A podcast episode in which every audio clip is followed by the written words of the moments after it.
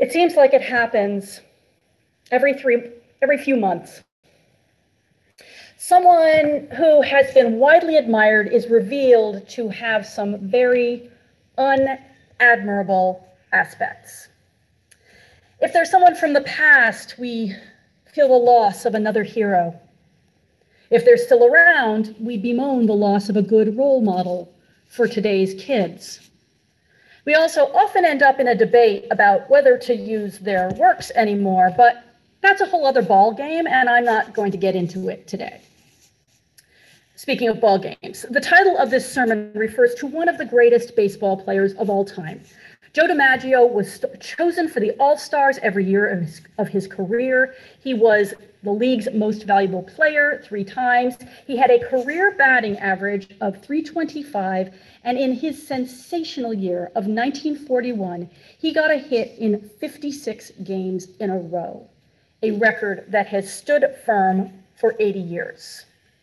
Not only that, but it being wartime, he enlisted in the Air Force and requested a combat assignment. He was turned down for that, but his willingness to sacrifice his career and his life made his fans admire him even more. All this, and he married Marilyn Monroe. So, when Paul Simon of Simon and Garfunkel wanted to write a song about the fading of certain American ideals, he included the lines, Where have you gone, Joe DiMaggio?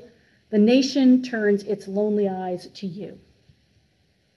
A few years after the song was a hit, Joe DiMaggio and Paul Simon met by happenstance. DiMaggio had a question that had clearly been bothering him. What I don't understand is why you ask where I've gone.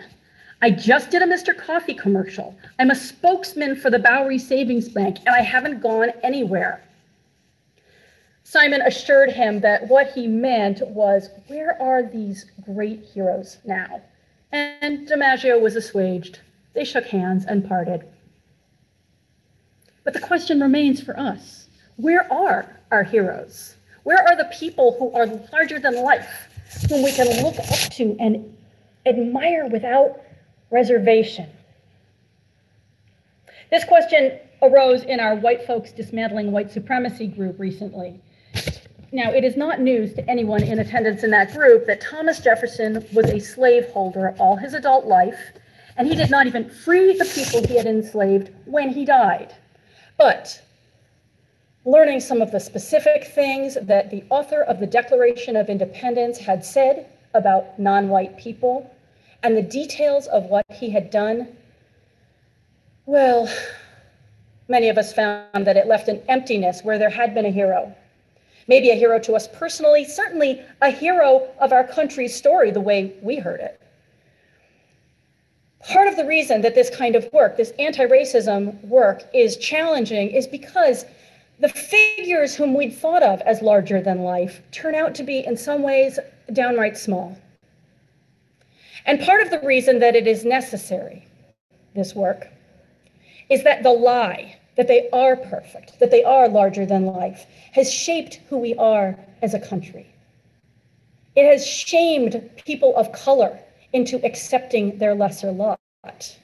It has gaslit generations into believing that there's no moral conflict between holding slaves and proclaiming liberty. We have an expression for these demoralizing, disillusioned discoveries, and it comes from the passage from Daniel we heard a little while ago feet of clay. We think of our heroes as being made of gold, silver, iron, bronze, but when we look closely, we may discover that all this strength and glory rests on feet of mere clay. Worse, as you may have noticed in the reading, they're a mix of iron, strengths, and clay, weaknesses. So a blow breaks the clay from the iron, and all collapses. It's worth exploring why we can feel personally shattered when we learn that a hero is deeply flawed. Is it really so surprising that heroes are people too? And I think, yes, often it is. The way we talk about heroes denies their humanity secretly or openly, we may think that people are pretty simple and straightforward. And if they're good and admirable in one way, they're going to be good and admirable in all ways. Now, when we put it like that, that we can recognize that that's naive. As naive as imagining that because someone is really, really good at hitting a baseball, he's going to be a fine and admirable person in every other way, or even any other way. Of course, that's not true. Okay, but what if the hero's feeling is in the precise realm of their achievements? What if they're someone like Jefferson, who wrote, All men are created equal? He proclaimed, not only for himself, but for all of us, that they are endowed by their creator with certain unalienable rights, including specifically liberty. How can we believe that his ideal is even something we can practice if he couldn't even release his own children from lifelong enslavement? Maybe those fine words, now that we know they were in some way empty air to him, become empty air to us. Or to look at a more contemporary example, J.K. Rowling has used her considerable public platform to promote pseudo-scientific justifications for anti-trans opinions. When challenged after a recent statement, she doubled down, insisting that she supported trans people and their rights and dignity while undercutting those rights and that dignity on the backstroke. On the backstroke. How many readers and admirers learned something very different from her Harry Potter series? These books are all about tolerance of difference, acceptance of others, the importance of opposing bigotry, even at the cost of one's own life, the toxicity of having in and out groups, better and lesser kinds of people.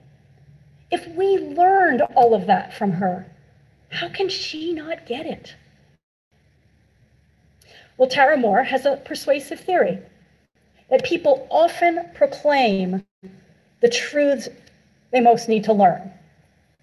Creators are on the cutting edge of their own thought, their own discoveries. They are channeling something beyond their own understanding, something wiser, something better. If you think about it that way, it's little wonder that they so often fail on exactly that edge. And by that thinking, maybe Jefferson preached liberty and equality because something called him to be a better man than he was, than he ever managed to be. And that something was speaking within him, saying, This is what's right liberty, equality, even as he could not live them out. I have another explanation, a companion to Tara Mohr's. It's so simple that it can be summed up in three words people are complicated. We're all a tangle of contradictions, a mess of conflicting impulses. And at any given moment, while part of us is moving toward the light, another is cowering under the blankets. We know this about ourselves, if we know anything about ourselves at all. That's why we need to welcome ourselves and each other into this space with a song like we sang this morning. Come, come, whoever you are we know that we need to be welcomed despite our flaws. We need to be invited in as works in progress or not at all, because that's what we are and always will be. We need aspiration, and those we admire help us to imagine whom we might become. But we don't need to pretend that we or they are perfect. That's why we participate in a congregation to become a little better than we were, to make the world better than it was, to hold a grand vision before our eyes and move towards it. Would you join me in a brief exercise? Would you reflect for a moment on someone you admire tremendously, someone you might describe as one of your heroes, if that's language you use, somebody that you try to emulate, somebody you want to be more like yourself. And spend a little time in your mind identifying who they are and what is important to you about them. And then observing only one rule, if you would like to, please post their name to the chat. This is the rule, the only rule. none of us may criticize or give any information about our own hero or anyone else's. So don't introduce them saying, I know they're probably not perfect, but. And no responding to anybody else's hero, him, don't you know that he, you know, yada, yada, yada. The only thing that will appear here is names. I'll read them aloud as they appear. I see Ruth Bader Ginsburg and a concurrence. I see Julie Andrews, Bernie Sanders, Nancy Neff, Ellen Malcolm, Leo Tolstoy, Barack Obama. That's twice. Whoa, they're going too fast for me. Wonderful. Uh, Gil Fronsdal, my stepmom, Laura Schonborn, Jane Goodall, my mom, someone wrote Woody Guthrie, Abby Rhodes, good friend from college, Drug Dixit, Lindy Ramsden, Hillary Clinton, John McCain, Eleanor Roosevelt, Ruth Bader Ginsburg again, Richard Feynman. I know I missed some as they were going by so quickly. Maybe not. Maybe I caught them all. Seconding of Richard Feynman, Nancy Goodban, Frederick Chopin, Joe Morgan,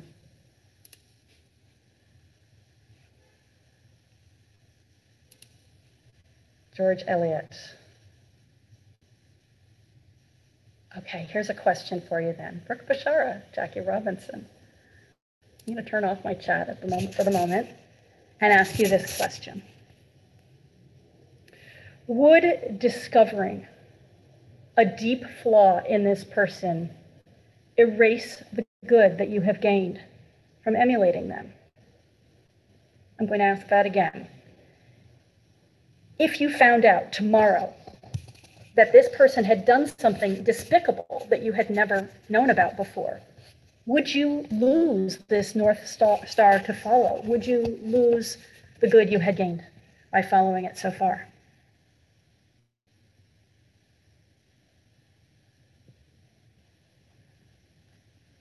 I didn't name the first person I thought of, Jonathan Kozol, and no, no. What he's given me, he has given me, regardless of what else I might learn about him in the future. One reason there's a little uproar each time an admired person does something unadmirable is that we've lost a role model. And it's true, we need role models. Children do. It's scientifically demonstrated how important that is. I think adults do too. But the term might help guide us to a wiser understanding of what this whole business of hero worship or hero following is. Role, model. They model something to do, a way to be, in one role. So, what if Instead of making somebody a hero when we admire something about them, why don't we just admire that? Admire that thing. This would make them more complex in our understanding, because they are. It would make their greatness more attainable by us ordinary folk, because it is. And thereby, it would make them better role models than a superhero could ever be. We can emulate what is truly good about them and not pretend that everything else is, whether in them or in ourselves. When Tara Mohr observes that creators may be the channel for exactly the wisdom that they need to learn, she's opening up the possibility that they are not exemplars, although their words and creations may be. She goes on to say, thinking about it in this way entails letting go of a certain kind of hero worship, but I believe recognizing this truth is in no way settling. It's freedom from assuming that others have it all together. What if we looked for role models that, instead of having it all together, have something to teach us? That's all, just maybe one little thing, as long as it's something we need. What if we looked not for people who are exemplary in every way, but for people who are excelling in some role that we share? They may be brilliant managers, and we follow them in that without thinking that we should also teach, take them as our models in our parenting. They may be fabulous artists in the art that we love and try to pursue, and it doesn't have to mean that they are moral exemplars to us. Aren't we lucky to have so many people to look to, one for this quality, one for that? And aren't we blessed to know that none of them possesses them all? Maybe we could be released from that heartache, that disappointment, when we realize that yet another hero has fallen. And much more importantly, I think it releases us from an obligation and also places a responsibility upon us because we're not dreaming of superheroes anymore. The answer to the question, where have you gone, Joe DiMaggio, is the larger than life hero hasn't gone anywhere. He never existed in the first place. The man of that name was a fine baseball player, one of the best. That doesn't make him the model for the rest of our lives. We don't have to become spokespeople for Mr. Coffee when we don't even drink drip coffee. He didn't. But boy, it's hard. I was aware of a hesitation in myself in choosing words from Robert Downey Jr. as centering words. I wanted someone more heroic. And finally, that's what made him the right choice, I realized. Not only are his words wise about not trying to be a hero to his son, just trying to be a real person, which is hard enough. Not only is that wisdom for us, but his life is not always exemplary. And that's good to remember. We can learn from people who are not admirable in every way. And that is really good news because guess what? That's the only kind of people that exist. And in contrast, we have these words from another actor, Charles Bronson. When you see weakness in a hero, you are doing something to his identity. You take something away from the kids, the next generation. You steal away, giving them anything to look up to. There are two models of heroism here two models of masculinity, two ideas of what it means to look up to someone and what we need in order to grow into the people we wish to become ultimately, I don't think Bronson's model can hold up because up top it's shiny like silver and strong like bronze, but its foundation is made of clay. Every hero has weaknesses. In perceiving that, we are doing nothing to their identity except acknowledging it the sad and beautiful truth that no one is perfect. In a poem called Hero Worship, Amy Lowell wrote of our fierce, untamable desire to have heroes. And she wrote that no amount of disillusionment can quench that need. If we do have a fierce, untamable desire for heroes, perhaps it is because we have a passionate desire to grow and learn, to be our better selves, to be better than we are right now. Our idols our idols are just that. They are idols. They're not true gods. They're not worthy of worship. When an idol's feet are clay, it's doomed to collapse. But when a model is made of clay, that's as it should be. Just a model, still capable of being reformed and remade, just like us. When someone is larger than life, then they are beyond us but when they are just life sized. We can follow their example without illusions, but with a hope that is not easily dashed. That would be a wonderful thing to give to our children.